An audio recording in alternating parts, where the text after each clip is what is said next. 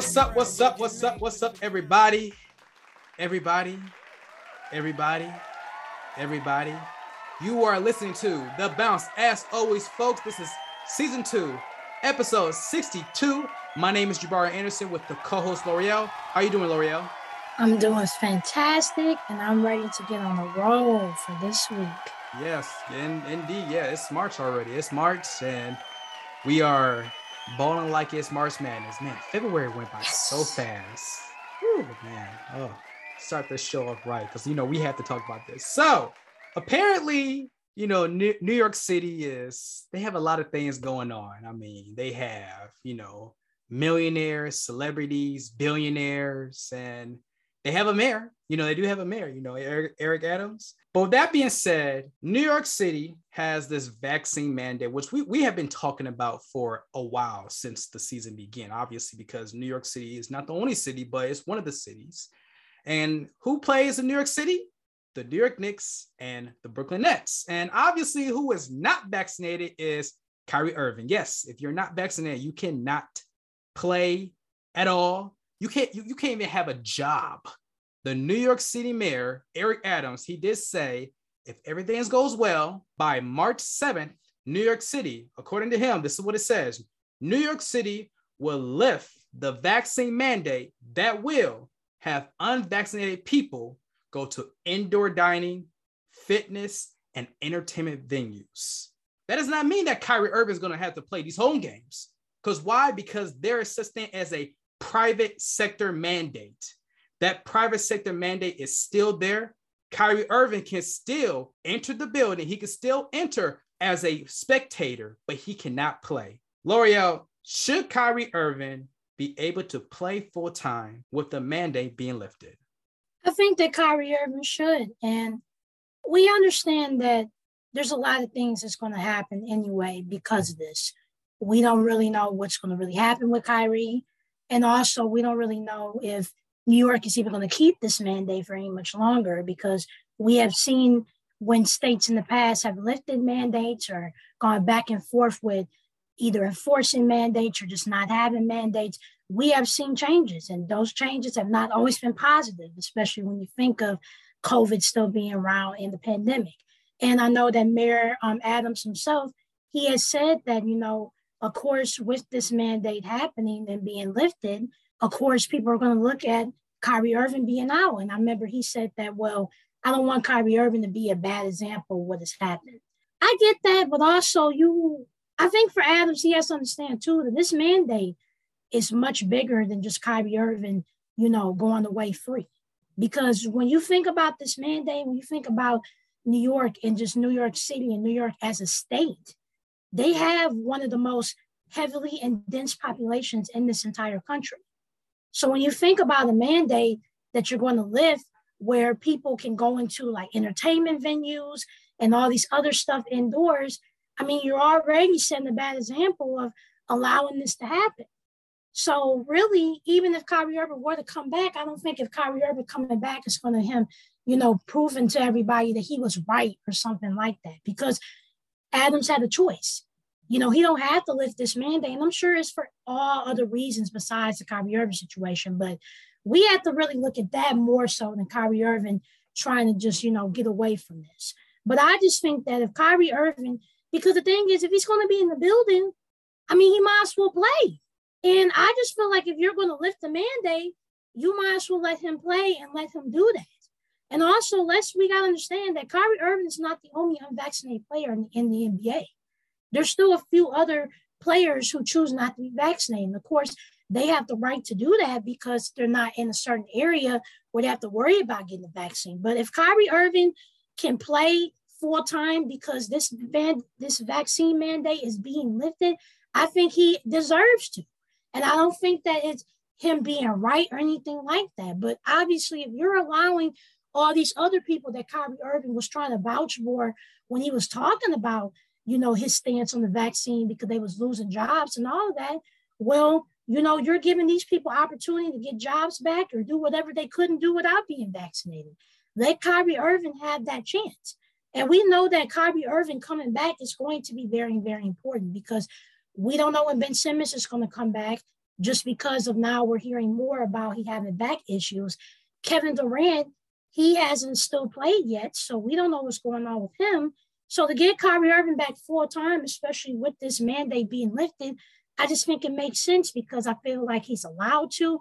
And for Brooklyn, I'm sure this is another, you know, sense of relief weight off their shoulders that they can have a guy that can be fully ready, fully available for them, especially during this time of when they got to go into the playoffs and you got to compete for a championship.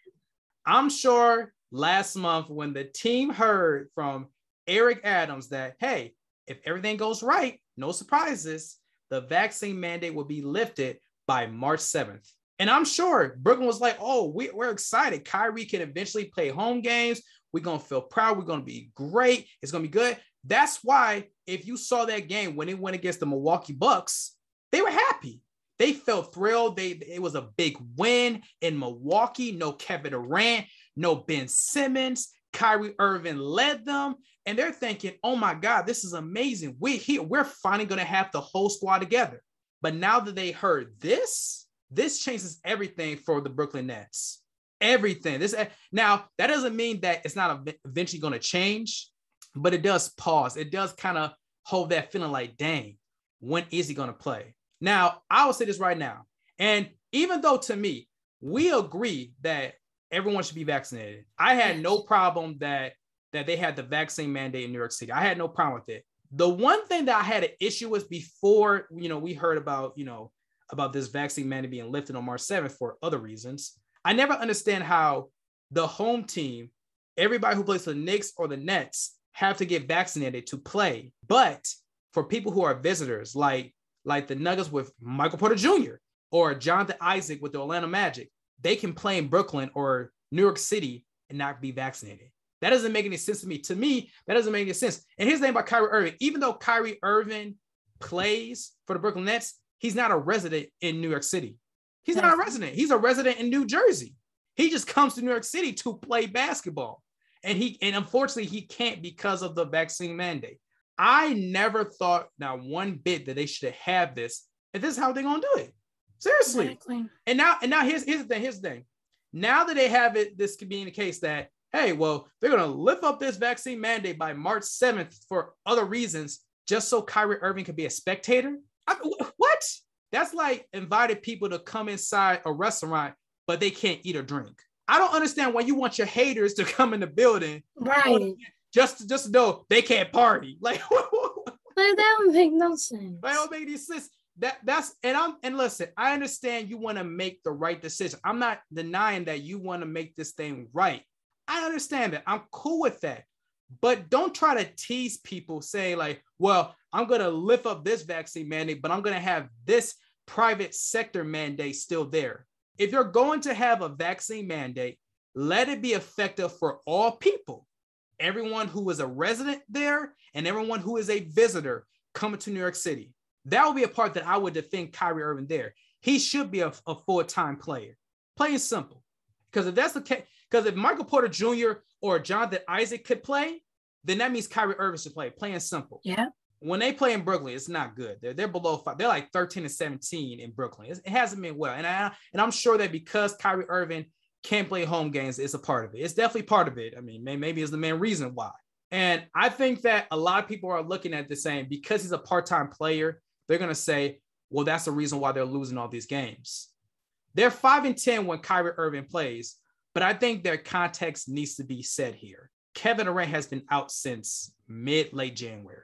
Does anybody believe that the Brooklyn Nets will be an AC right now with KD and Kyrie?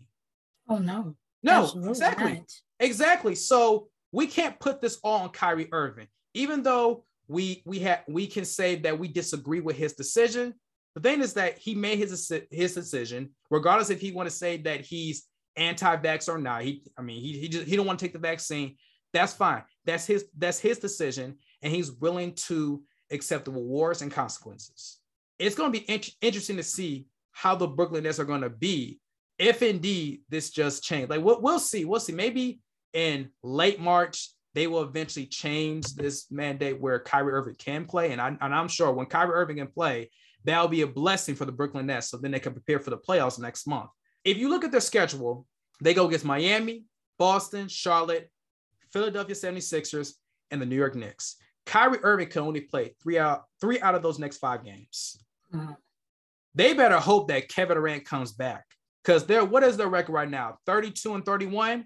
They better hope that Kevin Durant comes back in these next five games. And we'll talk about Ben Simmons a little bit later, but man, whoo, this whole week to week thing, back issues.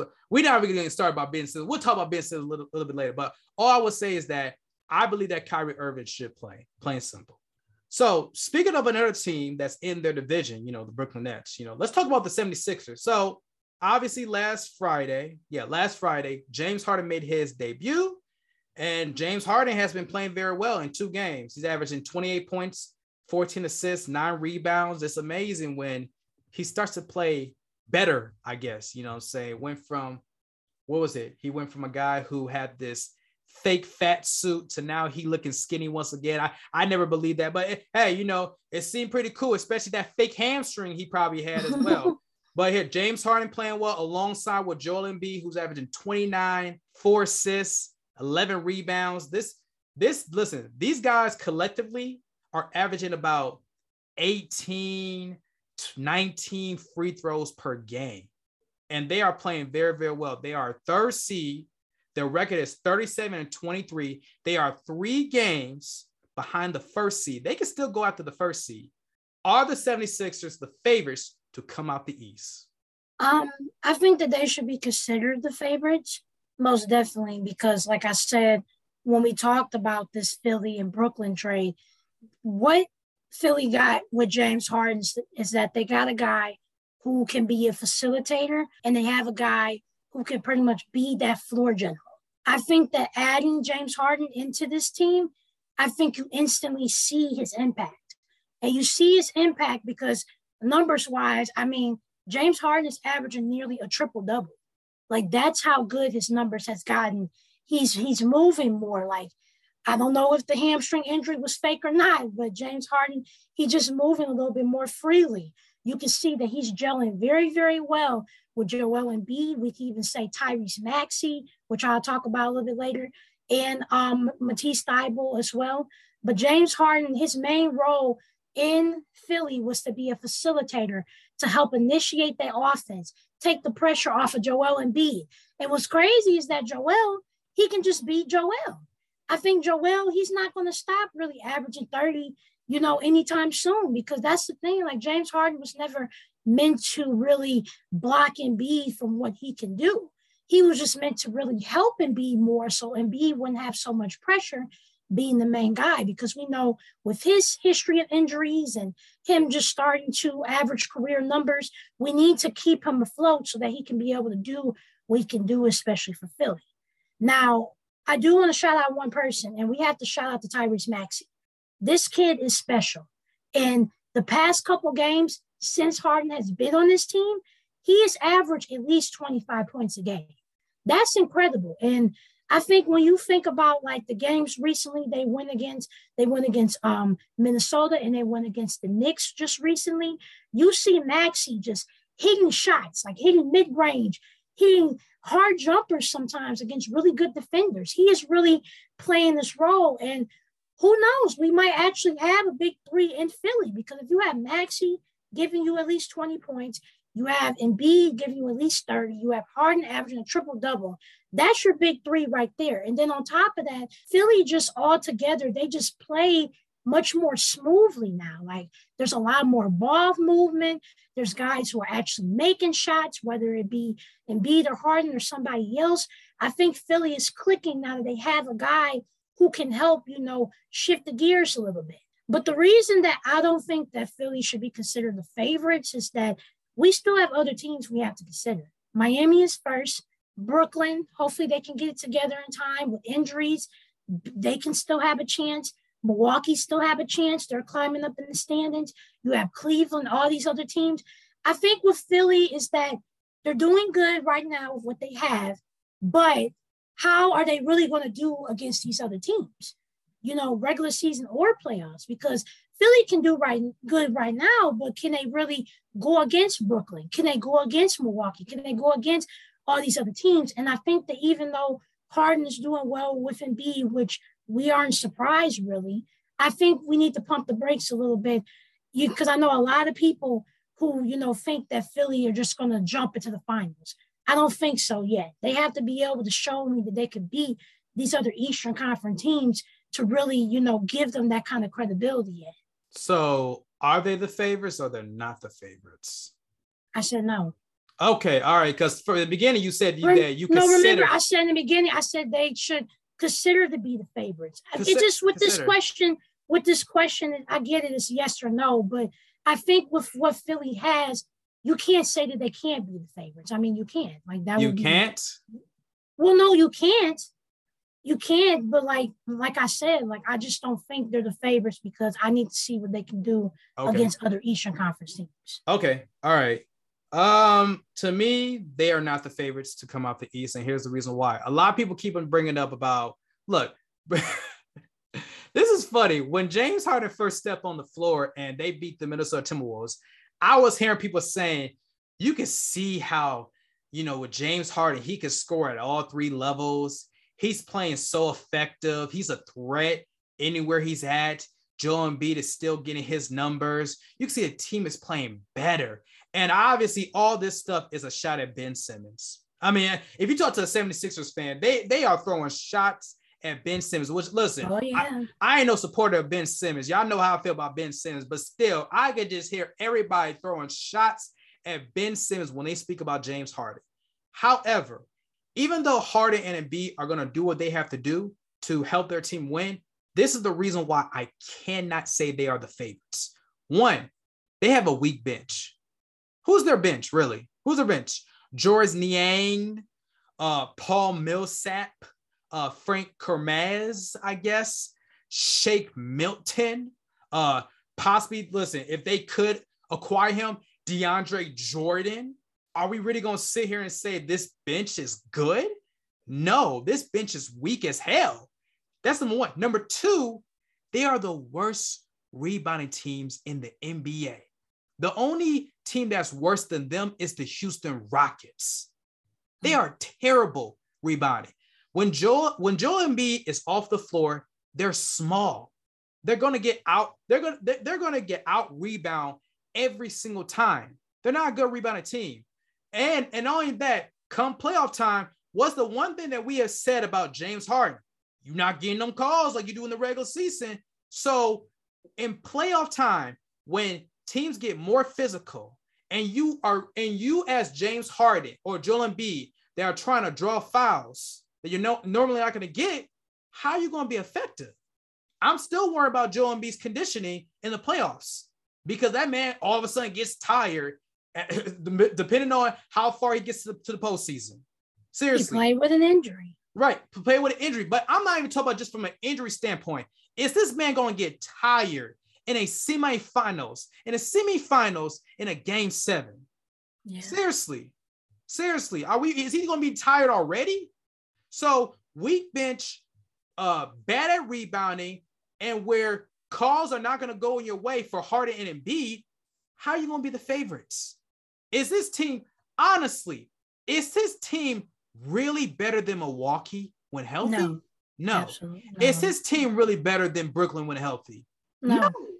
no. And, and for, forget about Ben Simmons. Take Ben Simmons out. I still don't believe they're better. Are they better than the Miami Heat? Uh, I don't think so.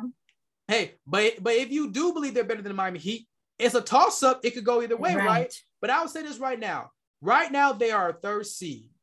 And the sixth seed is the Boston Celtics, who has been playing very well. I'm not going to lie. If it's the 76ers versus the Celtics in the first round, I'm taking Boston over Philadelphia in six. That is going to be a series without a doubt. And we're going to talk about Boston later. right. We're going to talk about Boston later because Boston has the bigs to guard Embiid. And Harden, let me just say this right now. I, Harden as a number one, number two, I ain't never going to trust Harden at all as a one or two. And, and especially when Boston, who could play great defensively and can make sure that Harden not getting the calls that he wants. Listen, we all have seen James Harden struggles in the playoffs. Trust me, Boston would expose that. Mm. So I don't. So so no, I don't have any. Cause I ain't worried about Philly if they go against Boston. They, listen, they're a solid team, no doubt, but I'm not ready to say they are the favorites. All right, so we're gonna head to the NFL real quick. So there was a topic that Loreal that you wanted to bring up, and I'm, thinking that maybe you want to start this off because Loreal, this is this is for you, and I want to, you know, start this over. I mean, not start, not start over, but you know. Thank you. Absolutely. So we're about to get started. So everybody knows about Aaron Rodgers, and you know, of course, Aaron Rodgers did not have the most suspected season of what we just seen, but he is looking into future and brighter hopes into the next season. And one of those things that he's looking for is more money. So according to ESPN's Dianna Russini, Aaron Rodgers reportedly wants to be the highest paid player in the entire NFL by a wide margin. So who is the highest paid player right now? Patrick Mahomes. Patrick Mahomes is he's getting $45 million a year. Aaron Rodgers is looking to get at least 50 plus. Now, a lot of people, including former players and all of that, they believe that Aaron Rodgers' motives, you know, just don't really add up really. And a former player, former player of the Packers, Greg Jennings, he went on First Things First and he said this about Aaron Rodgers. Aaron Rodgers has been a very selfish guy. I go back to personal experiences. His words to me were, Don't be that guy. All of a sudden, it's about the money. Hmm. That is interesting because, of course, if Aaron Rodgers were to take this deal with more money or any kind of deal, it can not only affect him, but it can affect other players like a Davante Adams, who, you know, might not be with the Packers and other, you know, free agents as well. So, Jabari, I do want to start out with this question with you. Does Aaron Rodgers deserve to be the highest paid player in the NFL? That's interesting. Does he deserve it? I mean, after what he has done for his career, he's a back-to-back MVP. I mean, I wouldn't mind him being the the highest paid player in, in the NFL. Sure, like he he deserves it. But this man said he wants what 50 million per year? Hell no, I ain't giving this man 50 million per year. Are you out your damn mind? For what? What? Why? Why would I get why why would I give you 50 million per year? For what? Just to make sure that oh, we could be possibly a number one seed and to at best get to the NFC championship game? What? What what for? Not only that, I still got to make sure that I pay Davante Adams. Aaron Rodgers, no disrespect to him now whatsoever, but this guy next season is making 46 million. 46 million. More and Patrick. yeah, exactly. More more than Patrick Mahomes. And we put and we out here concerned about, hey, I want to make I want to be the highest paid player. What? So all this stuff for the past two, three years, when you have when you have been having issues with the front office with the Green Bay Packers organization, first it was I didn't like that they drafted Jordan Love. I thought they should have made this team better. Then it was, oh my God, I don't like the GM. Then um, what else is going on? What else? And then this whole thing about I'm not vaccinated, I'm immunized. What, what, what really? What the heck is going on? Now it's that I want to make $50 million per year. Is it about the money? That's the reason why you trying to act like a diva in Green Bay for the money? I don't I don't understand why Aaron Rodgers is asking for $50 million in the first place. He's making this a big deal. It, like he's causing the scene once again in the offseason where I haven't made my full decision if I want to stay in Green Bay or not. Bro, if you want to stay in Green Bay, then let them know, yes, I want to stay here. If you want to leave, then leave. But to ask, yeah, I want $50 million per year. Nah, man, not really. And if I'm Green Bay, I, I'm being honest with you right now. I don't know that I will want to keep Aaron Rodgers just to make sure that he's making 50 million per year. No, and and honestly, I might I might low key say, "Hey, Jordan Love, are you ready? You ready to start? Let's do this." Because right now, Aaron Rodgers is great. He really is great. If the farthest thing you can go is the NFC Championship since 2011, then it's time to move on. I I understand that anytime you have Aaron Rodgers in Green Bay, you always have a fighting chance. You will always be one of the best teams in the NFC. You're always going to go. You listen. You're always going to win your division. Well, most of the time, but you know what I'm. You know what I'm saying. I don't know if this is enough, man. They haven't been back since 2011. And so you mean to tell me that all you have done is, hey, best thing we could do is get to the NFC championship, especially this this past playoffs. That's it. And was owned by Jimmy G and the 49ers. Well, kind of with the 49ers, you know, not really Jimmy G, but you you get what I'm saying. I don't understand why on earth you will want to give him a $50 million contract. Well, $50 million per year. He won back-to-back MVPs, and that still didn't matter. Aaron Rodgers, he don't deserve to be the highest paid player. And it's plain and simple. You need to give the results in order to do that. Patrick Mahomes has given the results. That's why he's getting paid what he's getting paid. I mean, we can go as far as to Josh Allen. As far as I'm concerned, Josh Allen so far, and I believe really within the next couple of years, Josh Allen is meeting his expectations of being that quarterback for a Buffalo Bills franchise and doing what he has done. So he deserves his money. Aaron Rodgers, you don't just get 50 million just because you're Aaron Rodgers and you're a part of the Green Bay Packers and you know you wear number 12 and you're so-called a bad man. No, you don't. And yes, like the past couple of years, I'm sorry, like there's so many players that I could talk about where I feel like I will give them way more money or actually give them that money than Aaron Rodgers because I just don't think Aaron Rodgers deserved this money. I don't. Um, to be honest, if I feel like the pack, if the Packers should do anything, if they want to keep Rodgers, keep Rodgers, but don't keep Rodgers. I feel like if you're not going to keep Adams either, because with Adams, like that whole thing is a toss up. Like he could actually leave. And the sad part is he could actually leave because of the simple fact that they can't pay him or they franchise tag him and all of that. And really, if I were the Packers, I would probably feel more crappy if I lost Davante Adams over Aaron Rodgers. Because Aaron Rodgers, he's getting older. Aaron Rodgers, he can still do what he does as effective as he can do as a quarterback. But for the Packers, if you want to try to win again very soon, I don't think Aaron Rodgers is your quarterback. I think that they should give Jordan Love a chance. Um, there's been a lot of rumors as far as the Packers, they don't mind trading Aaron Rodgers, but the thing is, is they're trying to negotiate with other teams and make a most reasonable trade, of course. But for the Packers, I think if you want to just start fresh and really think about trying to get into the mode that you want to get, then I think that it's best to maybe not draft another quarterback, but do the trade. Probably get another quarterback who could play alongside Jordan Love. And if he does better than Love, then start him and see what happens. But like I said, I think this honeymoon or relationship with Aaron Rodgers and the Packers, it needs to go. It needs to go because Aaron Rodgers has shown more that he can just be a diva and just think that he can just have his way than really actually be a good foot, a football player and play some football. And that just don't make no sense to me. He has to be honest. Stop with this passive aggressive crap. Just yes. be real upfront. you want to be here or not? The Pittsburgh Steelers hired Brian Flores as a senior defensive assistant coach and a linebacker coach. And pretty much this has obviously has been news because Brian Flores is a former head coach from the Miami Dolphins.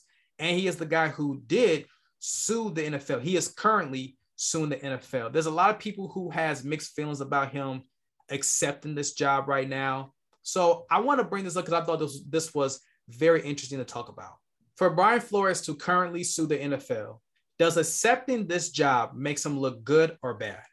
I think it makes him look good. And I think people got to understand that just because Brian Flores did do this lawsuit and he is currently suing the NFL, it doesn't mean that him getting the job, you know, with the Pittsburgh Steelers diminishes that lawsuit because the lawsuit is still relevant.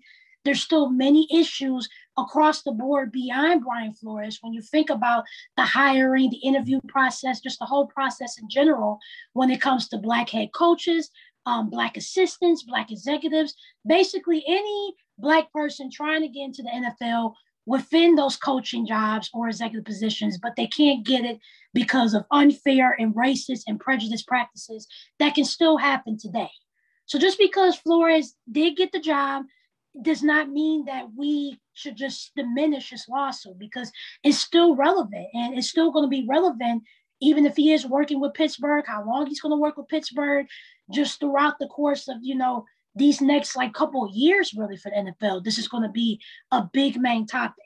Now, when we talk about Flores with this job, he definitely did earn it. And I think more so we have to look at Mike Tomlin and think, you know, he was probably the main reason why he wanted to give Flores this job because Flores, not only as a head coach, but as a man, especially as a black man, and Flores has said this numerous times, especially when he has spoke about this lawsuit. He never wants to be in a position that could hurt his team, that could hamper his team, or damage his team. And whatever position he is, whether it be a head coach or what he's doing right now is being um, a defensive assistant and a linebacker coach, he's going to do whatever he can to extend on to his brothers, to his fellow players, and to help them any way that he can.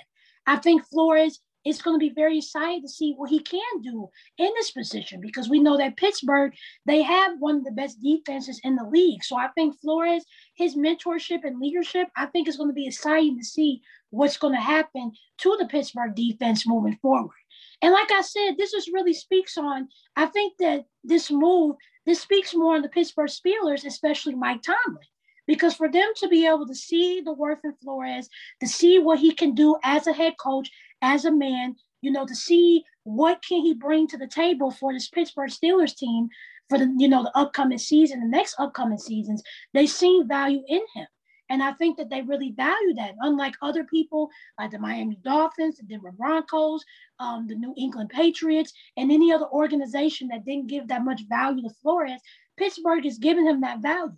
Now we can think of it, you know, as them maybe saving face because we know that um, the past couple seasons or this season, a lot of people thought that Pittsburgh, you know, maybe want to fire Mike Tomlin, which is completely ridiculous because when you think of Mike Tomlin, the fact that this man has not had a losing season ever since he started his career in Pittsburgh, why would you even want to think about firing him? Like that's just ridiculous to even think about that. But for Flores, like I said, this shouldn't diminish anything about his lawsuit because as long as Brian Flores can still have a job and he still have the credentials to get a job, this doesn't change anything. We still have this issue in the NFL. Roger Goodell, several others, they have spoke about what they quote unquote think they should do about the situation. But until we see any action really happening from this lawsuit, I don't think people should frown upon Flores getting a job that he clearly deserves give credit to Mike Tomlin. He he has one of his own. Listen, he he black man Brian Flores. He said, "Listen, I got a job available. Would you, you want to take it? Cool. We support you. Let's do it." And obviously, Mike Tomlin is one of those black coaches who, for some reason, is on a hot seat according to the league or according to the media because because for some reason he hasn't won a championship championship since over a decade. For listen, it's it's crazy that people are always wondering if Mike Tomlin should be gone. I, I, I don't understand about Mike Tomlin, who, who has never had a losing season. But anyway, I don't have a problem with Brian Flores accepting a job. My thing is that um, look, I think that this is probably the wrong question to ask. Maybe say it does make him look good or good, look bad. I don't like the fact that he accepted this job. And here's the reason why I didn't like it. Because this man was talking about listen, he wanted to be a head coach. Now I understand. Listen, you you're going for a job because it was it was it was offered, and Mike Tomlin, who is a black head coach for the Pittsburgh Steelers, gave you the, the opportunity and you accepted. Cool, I understand.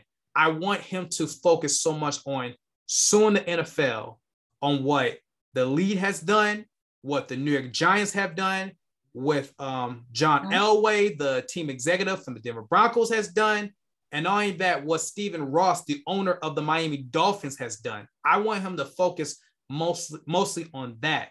We we spoke about this a couple weeks ago. I don't think he will ever get himself an opportunity to be a head coach in NFL ever again. I don't think it's going to happen because because he's currently suing the NFL. I just don't see it's going to happen. But I would just love to see him focus more on what he has to do to win this case to showcase how racist the NFL is. But seriously, how racist the NFL is. And I remember one time there was this, there was this, um, there was a tweet that I saw. Shout out for shout out to the Jemele Hill, by the way. Jemele Hill. Jemele from the D, baby. Yeah, shout out to Jemele Hill. This is what she said on Twitter. She said, NFL owners are aware of the optics. Again, they don't care about being racist, they care about looking racist. Flores was hired because they can't keep banishing black men who stand up to them. This also why every black coach needs to join Flores' lawsuit, embarrass the owners. I agree. Well, I agree. I agree because these oh, because listen, everyone keeps saying like, what what what what could Roger Goodell can do? What the league? There's a lot of things that Roger Goodell could do. Don't get me started about Roger Goodell, the commissioner. These owners, you already know what the deal is. They care so much. They don't care about being racist. They care about looking racist. And to not give these black black candidates an opportunity to be a head coach is ridiculous. It is flat out ridiculous. You don't want them to coach these predominantly black football teams. Really? There's always an issue when it comes to black men being head coaches in the in, in the league, especially in the NFL. And for Brian Flores, I just care about him exposing these owners because these owners are the one that's really controlling most of these things. Think about this. You could be a general manager all you want to, but if the owner has the final say, what more can you do? Yeah. what more can you do? I listen, I have no problem with him taking this job. Like I said before, I, I'm not gonna say that it makes him look good or look bad. I think I just don't think he should have took this job because I'm so focused on him worrying about the lawsuit and exposing the NFL. That's my thing. I want him to expose them for how racist these owners have been. Don't be surprised if the media says, like, let's let's say the Steelers are struggling next season. I won't be surprised if anybody says, hmm, this is the opportunity that Brian Flores can be a head coach for the Pittsburgh Steelers. Maybe they should get rid of Mike Tomlin. They, think about this. Yeah. And now we are heading off to Major League Baseball.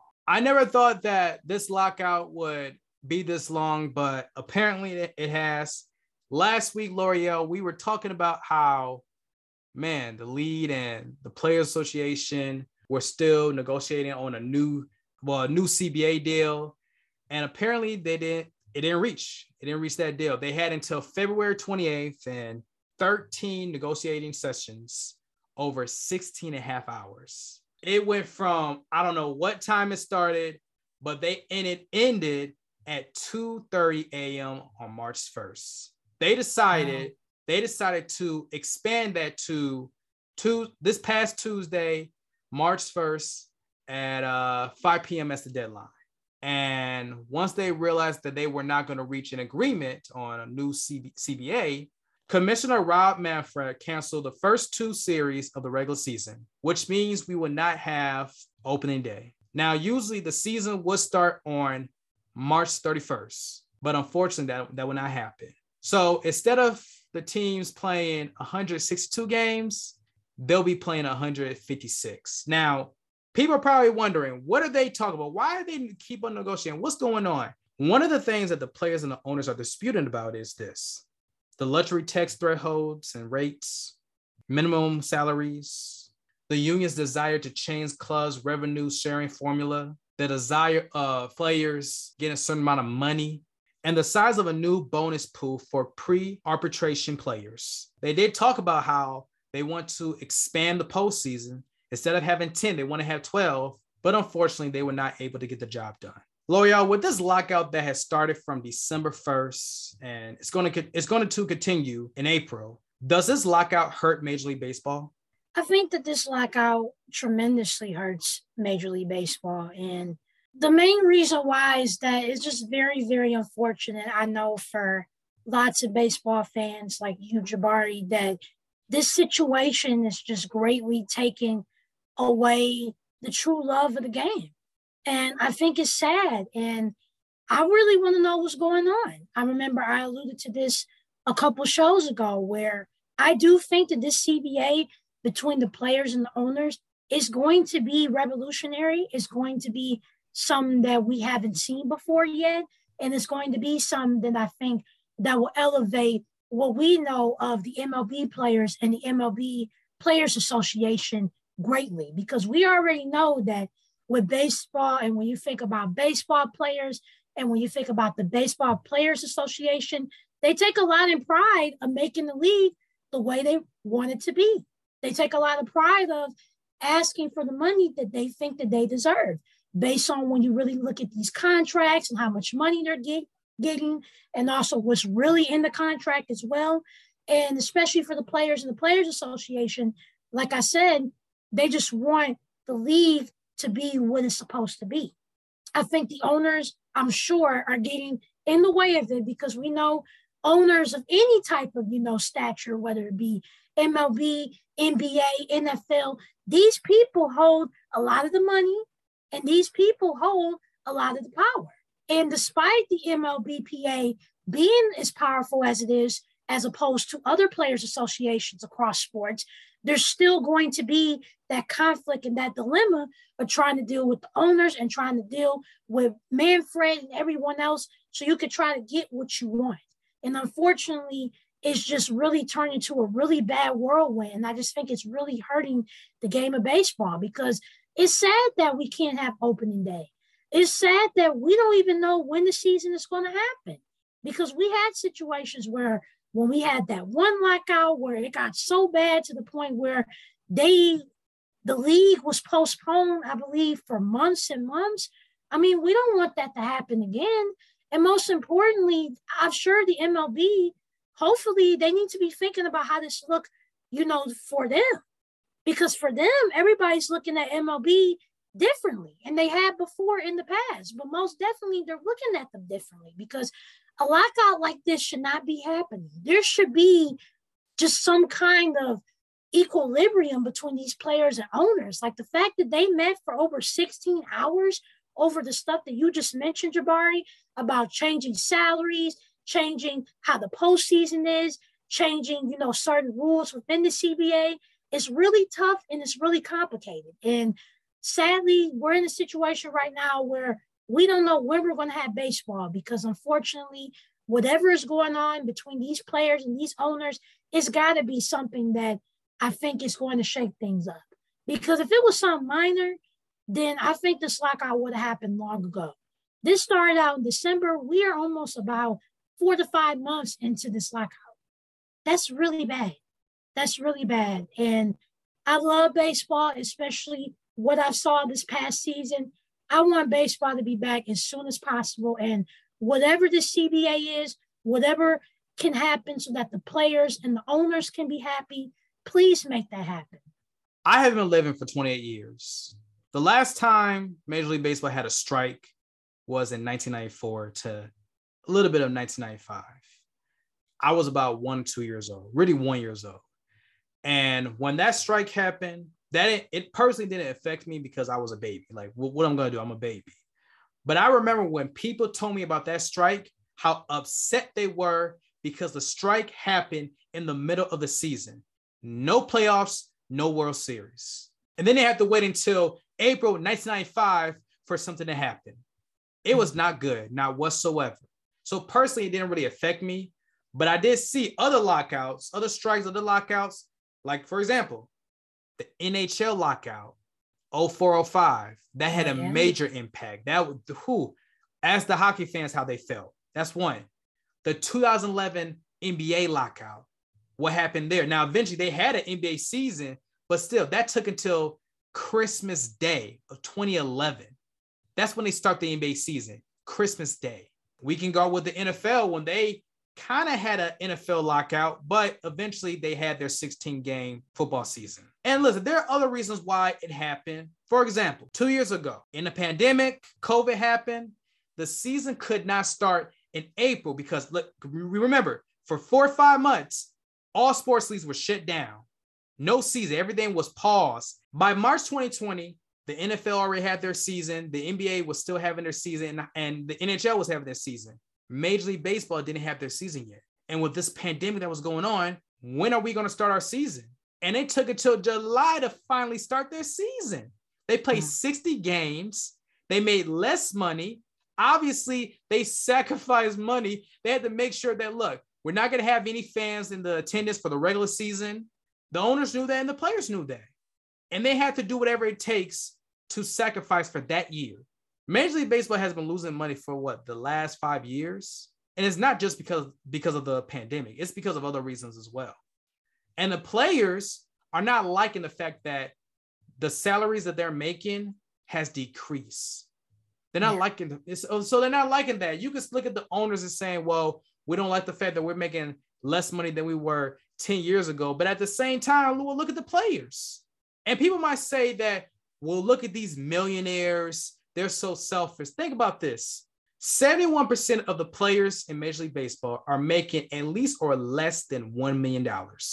So it's not about being about helping out the millionaires because the majority are not millionaires. And the owners need to step up and pay these players. We can talk about how we're blaming the players for this and that, but all we're saying is let us get our fair share. These owners are going to make up their money eventually. They own the team. They're going to own. I just don't understand why we're in this situation again. And I just want to have a baseball season. That's all I want. But the fact that we might have to wait a little bit longer. Look, hopefully we still have it in April. I'll be happy about that. But I don't like the fact that we're having this lockout. We can't afford to lose any fans. So let's get started with the Bounce Podcast quick takes, and we're going to get this show on the road. So, a couple days ago, Derek Jeter has stepped down as the CEO of the Miami Marlins after being there for four seasons. In those four years, they were, well, the Miami Marlins were 218 to 327. That was their record. And they went to the playoffs one time, and that was in 2020 when they were in the pandemic. And that was the expanded playoff bracket. I'm just going to start right here. It's interesting that Derek Jeter was stepped down while the players and the owners are having this dispute about the new CBA. So, look, I, I'm, I'm amazed that that's happening. Now, obviously, Derek Jeter, he doesn't like to be in a franchise where they're losing because he's all about winning. He came from the from the New York Yankees. I mean, come on now. All he did was win in, in New York. So I'm not surprised not one bit that he decided to step down because maybe he might be on ESPN. It is what it is. By March 16th at 4 p.m. Eastern, the Indianapolis Colts would either trade or release Carson Wentz. And obviously, as you know, last year they traded all those draft picks. I don't know how many draft picks they traded off just to get a quarterback named Carson Wentz. And what did that lead them to this past season? No playoffs. So, Loreal, what are your thoughts about this? I think that for the Colts, they need to get rid of Carson Wentz. And I think that if you're going to do it, I think a trade is reasonable. I don't know if the Colts might be attracted to a Jimmy Garoppolo or any type of other quarterback like that, but there are quarterbacks out there that I think that they could work with. I think that the team beyond Carson Wentz, I think they're talented. I love their running back. I love Michael Pittman. I think the Colts have a decent defense. You just need to find that quarterback that can really pull the strings all together. And unfortunately, Carson wasn't it due to his injuries and other things. I think that they can do with a much better quarterback that can help them, especially get in the playoffs, at least. The Boston Celtics have been on a roll as of late. They have won 16 out of their last 21 games, 12 out of their last 14 games. They are 37 and 27, six seed in the East. They are on a tear here. How far can the Celtics go? Boston could go all the way to the conference finals if you ask me. If you look at the teams that that are like right in front of them, I think they can beat Miami, Chicago Bulls, Philadelphia, Cleveland, and can they beat Milwaukee? It's a toss up. I mean, it's a toss up, but would I be surprised? No, because I think that Boston is that good. The only team I would say I'm, I'm questioning it is the Brooklyn Nets, but I do believe they can go all the way to the conference finals. Now, let's be real right here all these haters that were saying they should break up this duo, Tatum and Brown, get the heck out of here. They're playing very well. Udoka, he's doing a good job as a coach who I thought he was going to do. I thought he was going to be a good coach, and he is a good coach. Six seed, they're going to be a top four seed, guarantee it, by the end of this season. Watch out. Third in points allowed, second in defensive efficiency. Watch it. They are only getting better. They're not done yet. Just watch. Just watch. Last but not least, but Buccaneers head coach Bruce Arians was talked about, you know, the possibility that Tom Brady could go to a different team. And he said, look, he's not ruling out that Tom Brady could come back to play football for the Buccaneers, but he's not going to trade him to anywhere else. Not not 49ers or whatever team y'all going to mention, but if he comes back, he will play for the Buccaneers, no one else. Loreal, do you see Tom Brady coming back to play football? I don't think that Tom Brady will come back. I think that when he officially said that he was going to retire, I think he truly meant it. I mean, I wouldn't mind seeing Tom Brady doing another season, but I don't see Tom doing any more seasons of that. I mean, the man is old. He has a wife, lovely kids, loving family. I think he just wants to enjoy what he has right now with his time. And I think that we should just continue to give him his flowers and just appreciate him for what he has done. And he's still the go by. So heading back to the NBA, um, we gotta talk about this. And I did not know this was gonna be once again news, but some reason he's always in the news. So once again, as we said before, Zion Williamson has not played a game this year. So when is he to come back? We don't know. He's probably not to play at all. There have been, as we have known as of late, reports that he has not spoken to CJ McCollum until last week. I mean, it took a while, you know, for them to talk. Zion Williamson has stayed away from the Pelicans organization for a while. There's a disconnect and distrust between Zion and the Pelicans organization. There has been a dispute between Zion and the GM, David Griffin, who helped LeBron James win a championship in Cleveland, by the way. Zion Williamson has played 85 games, just be very clear. It's in his third year. And we spoke about this that he's on his rookie deal. Many people are saying that Zion Williamson no longer wants to be in New Orleans. He wants out. And like I said, he's on his rookie deal and we don't know if he's gonna if he's going to accept the contract extension or not. We never see anybody who would turn down a max contract extension on their rookie contract. And I just want to say this right now for the folks who are saying that he should force his way out of New Orleans, I'm gonna be real. If Zion Williamson forces his way out out of New Orleans while he's on his rookie contract, this will be bad for the league not only that, Zion Williamson, this man has played 85 games. This 85 games and has not played this year. What the hell does Zion Williamson have the nerve to say, I want out if he wants to? Really? Are you serious? And this is the problem that I've had with the NBA as of late. We've been saying how many players that once out forces forces their way out and they bounce. Kyrie, Paul George, Jimmy Butler, Kawhi Leonard, Anthony Davis, James Harden. Uh, who else? John Wall. Who who else do we met? I'm, I'm thinking of someone. Ben Simmons. Oh my God, Ben Simmons. The list goes on and on. The, list goes on on. Here's here's a, here's a better one. We got players like freaking Thon Maker who won it out of Milwaukee when he was playing in the league. Freaking Thon Maker. Are you freaking kidding me? Buddy Hield, when, when he was with the Sacramento Kings, won it out. And he was what his contract, he was like, he had like three, four years left on his deal. At this, I don't understand what the heck's going on. At this point, it doesn't matter if you are on the last year of your deal, two, three, four years, or you just sign a contract extension. It doesn't matter. If a player wants out for some reason, they get out. And I don't understand at this point if players can just easily say, I want out, and they get traded right away, what's the point of having a guaranteed contract? Seriously, what is the point? What is the point? Because basically, I don't need to pay, give you guaranteed money if I know for fact you can just easily just walk out like that. To say, hey, I want out, trade me here, boom. And then mess up my franchise? Seriously. And for Zion Williamson, you a one-time all-star. You can't even stay healthy if this man seriously is claiming that he wants out, then this is some weak stuff. I'm sorry. This is weak as hell. Don't be mad because you have issues with the organization. You didn't want to talk to CJ McCollum until someone had to call you out. Don't JJ get mad. Be- right. Don't get mad because a former teammate, JJ Redick, called you out. Let's just say that he does one out. Where is he going to go? Where is he going? New York? He, he wants to go to New York Knicks? P- play with who? RJ Barrett? Cam Reddish? The Knicks ain't going no damn where. Are you out your freaking mind? He wants to go to New York? Are you serious? Are you going to say the Knicks is a better chance to win than the Pelicans? Are You out your flipping mind? Stop it. And he has no power. Zion Williamson has no power. You are a restricted free agent in 2023.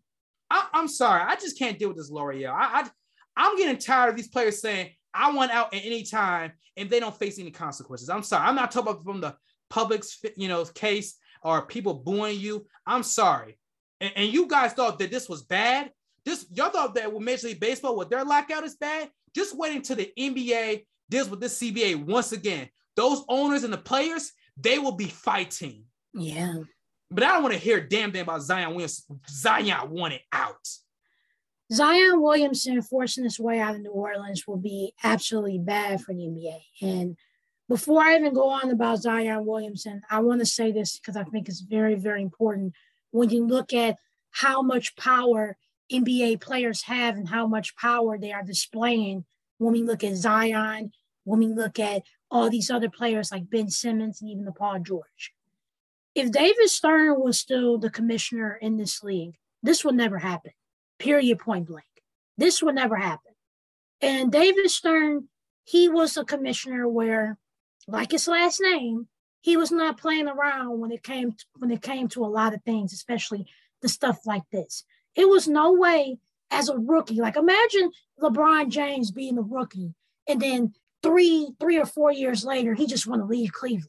He couldn't do that. He couldn't do that. Kevin, that's like Kevin Durant. If he went to OKC and then three to four years later, he just wanted the league.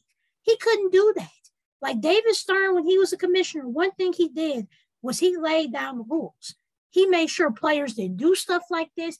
He made sure players didn't have too much power just because stuff like this was happening, which is happening right now, and et cetera, and et cetera. Now back to Zion. I mean, this kid, oh God. I don't even, I really don't know what to say much about him because again, this is just stuff that we're hearing.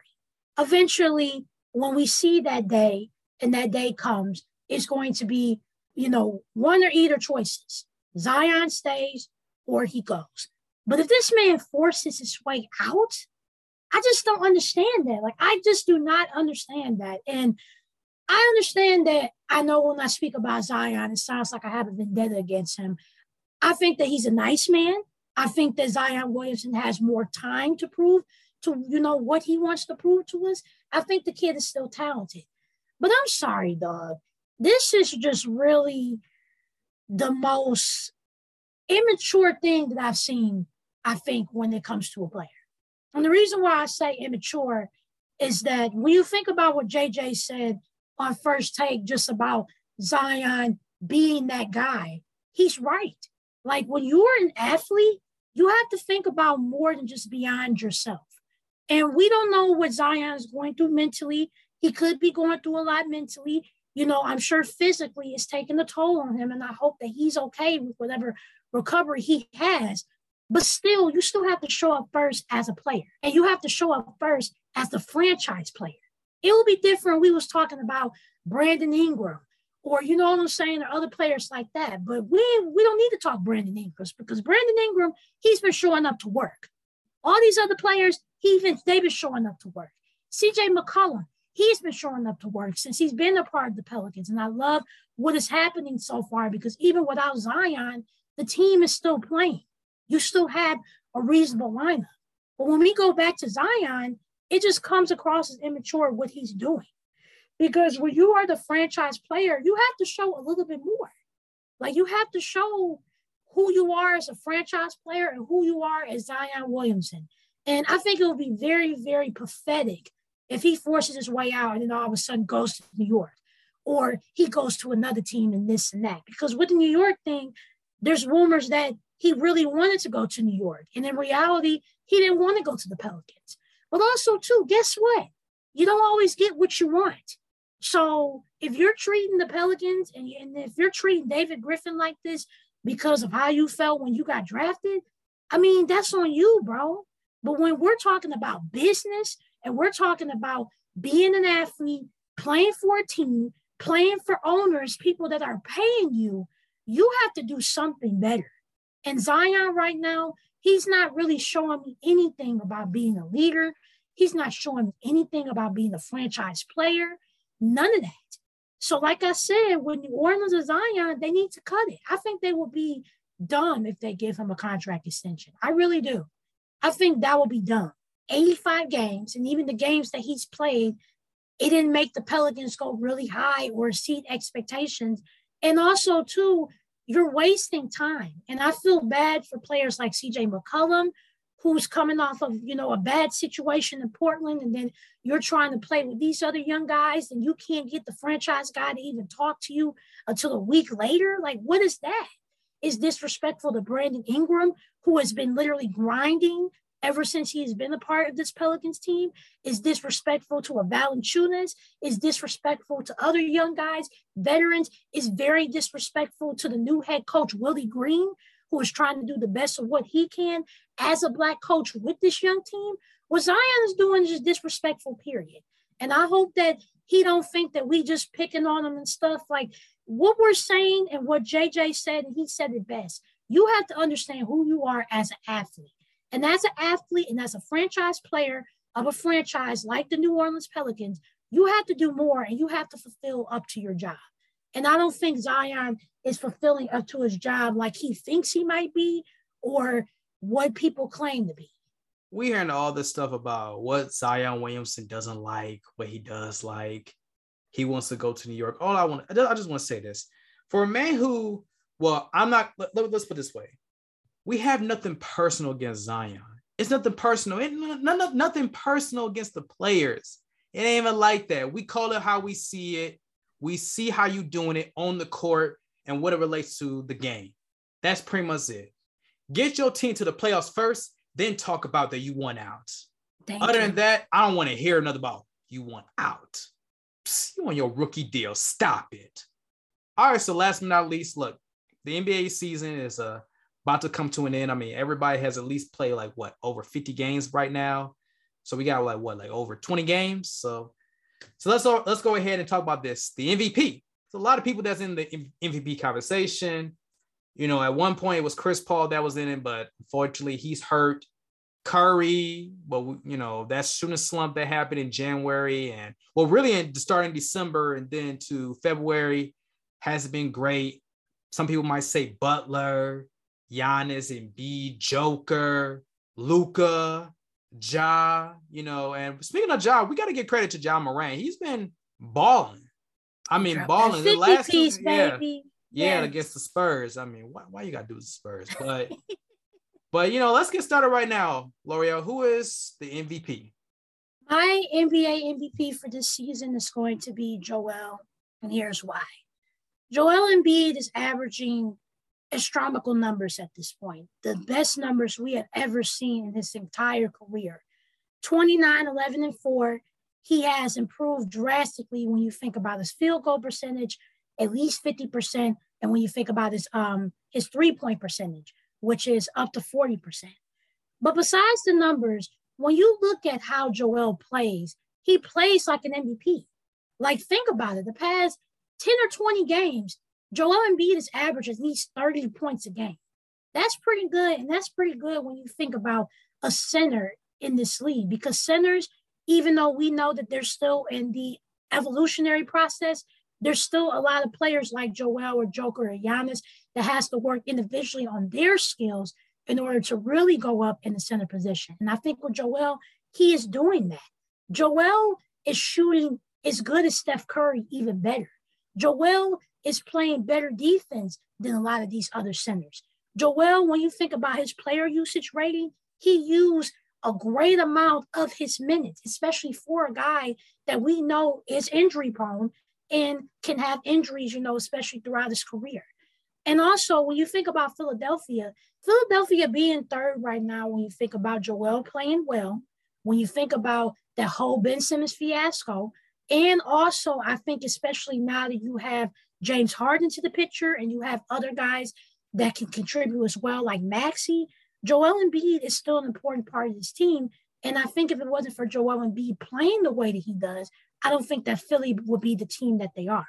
Because we know Joel, Joel, he had injury problems, he was injury prone. Then what we've seen from last season, even the season before last season, we have seen improvements. And I think that this season, we're seeing a great drastic improvement when we look at Joel. Joel, he can outplay players like Giannis or like AD.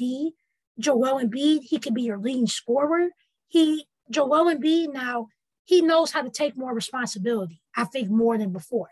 And when you look at all these other games, especially with Harden now into the picture, Joel is still averaging 30. So, and especially now that Harden's a part of Philly, that's going to take even less pressure off of Embiid so that he can just cook and do what he want to do. And I think that when you look at Philly right now, and when you look at when you think of, like a real MVP, I think Joel deserves to be said as the MVP because Philly would not be where they at right now if it's not for what Joel is doing. I think what Joel is doing goes beyond numbers and even beyond eye test. This man is just playing absolute great basketball right now. And I think it's good to see from everybody because we didn't think Joel would even get to this point. So the fact that Joel is getting to this point, is exceeding expectations, doing what he has to do for the Philadelphia 76ers, I have to go with Joel as my MVP. That's a good point. I mean, you you better make sure that uh that James Harden doesn't mess up Joel Joel Embiid's you know MVP consideration. I'm just saying, saying you I don't think so. Yeah, you just better hope that he don't mess so. up that MVP consideration. Now, anyway, I'm gonna go with DeMar DeRozan, and here's the reason why. DeMar DeRozan is averaging 28 points, five assists, five rebounds, shooting 51% from the from the floor. DeMar DeRozan, let's just keep it real. This is the same person who people say DeMar DeRozan going to the Bulls was the worst move of the free agency. This was the worst free agency move in the offseason. And that led to the Bulls to be the second seed. This man is balling. They are 39 and 23. Why? Because DeMar DeRozan is leading them to a top two seed. DeMar DeRozan is the reason. And we can talk about Zach LaVine, but when Zach LaVine was out, they were still top two seed. Alex Caruso's out. Patrick Williams is out. And at times, Nikola Vucevic was out as well. And Lonzo Ball, let's never get about ball. That ball, he was out as well. But for some reason, DeRozan was able to still keep this team where it's at. And let's be real, no disrespect to all those guys, but DeRozan knows how to be in these situations. DeRozan has been in a situation where he has been with a team that was a top two seed. Before DeRozan came, Lonzo Ball, the farthest thing that he went to in New Orleans and LA was no playoffs. Zach LaVine went to zero playoff appearances. Nikola Vucevic, no insult to him. He got to the playoffs, but he only won two playoff games in two playoff series. And they were all in the first round. Oh, yeah. Two playoff games. Two playoff games. Yeah, sure. That's more than Andrew Wiggins because he only has one playoff game victory. DeMar DeRozan has at least been to the conference finals. Let's not forget who DeMar DeRozan is. When this yes. guy was in Toronto, that man was balling. He was easily their best player and he took them to new heights. The only thing that he didn't do is make sure they won a championship. That's it. And looking at how Chicago is, does anybody believe that they will be a top two seed without DeRozan? No. No, no way. No, no way, no way, no how. Now, give credit. I understand that Embiid is doing his thing, especially they added Harden. But what Chicago is doing, they are more surprising than the 76ers. I didn't think they were going to be top two, top two seed in the East. I mean, if anything, you would have said top five, top six, maybe top seven. Yeah, sure. But top two, now I'm very surprised. And for him to put the team on his back, being clutch. Yes. I got to give it to DeRozan. Real talk. I understand that he's not the shiny new toy. He's not a popular guy because he played with Toronto and San Antonio and he came to Chicago. An MVP right here should be in Chicago. He ain't Michael Jordan, but he's damn sure is valuable. He's putting up buckets like him at this point. Yeah, absolutely. Shout out to everyone else, but it's DeRozan. All right, folks, that's it for the Bounce Podcast, episode 62. You can listen to us on Apple Podcasts, Spotify, Simplecast, iHeartRadio, Pandora, and YouTube, folks. I want you to like, comment, subscribe. download us, folks. I want you to share this to your family members, to your friends, your associates. Y'all know what the deal is. We hear every week. And before we go, I just want to let it be known it is reported that Kevin Durant, Kevin Durant, the Grim Reaper, will be back on Thursday against the Miami Heat because they do need him. And uh, yes, Brooklyn, Brooklyn needs some yes. help. so the, the, he is the uh, the MVP of that team, and they need a safety net because Lord have mercy, man. Whew, they need all those wins to uh to be prepared for the playoffs. And not only that, Devin Booker from the Phoenix Suns is now in health and safety protocol. So that means that God knows how long he's going to be out, but uh, hopefully, hopefully it's not that long because he's out. Chris Paul's out, so now they got to rely upon Aaron Holiday, Landry Shamet. But uh, you know, it's it's DeAndre Ayton's time to be their best player and to see if they can keep that number one seed. But we'll see what happens. But um, NBA is here. Loreal, what you got to say about that? I am happy, so happy. Everything's good when KD is back. and hopefully, with KD being back, finally we can get this new era Brooklyn started. And when Ben Simmons come back, and hopefully with the whole Kyrie situation, we can just have Brooklyn being the team that we know that they can be.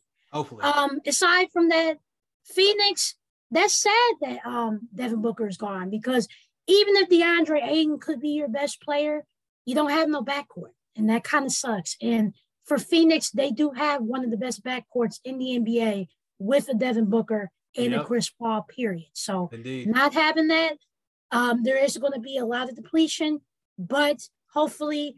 With this being health and safety protocols, Devin Booker can come back very soon yeah. and things can go right into rotation because they haven't lost too many games yet.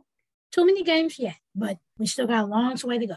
Well, I don't know what their next game is going to be, but hopefully that uh, you know, it's not that bad. But anyway, it is what it is. Thank you for listening to the Bounce Podcast, episode 62. My name is Jabari Anderson with my co-host Loreal.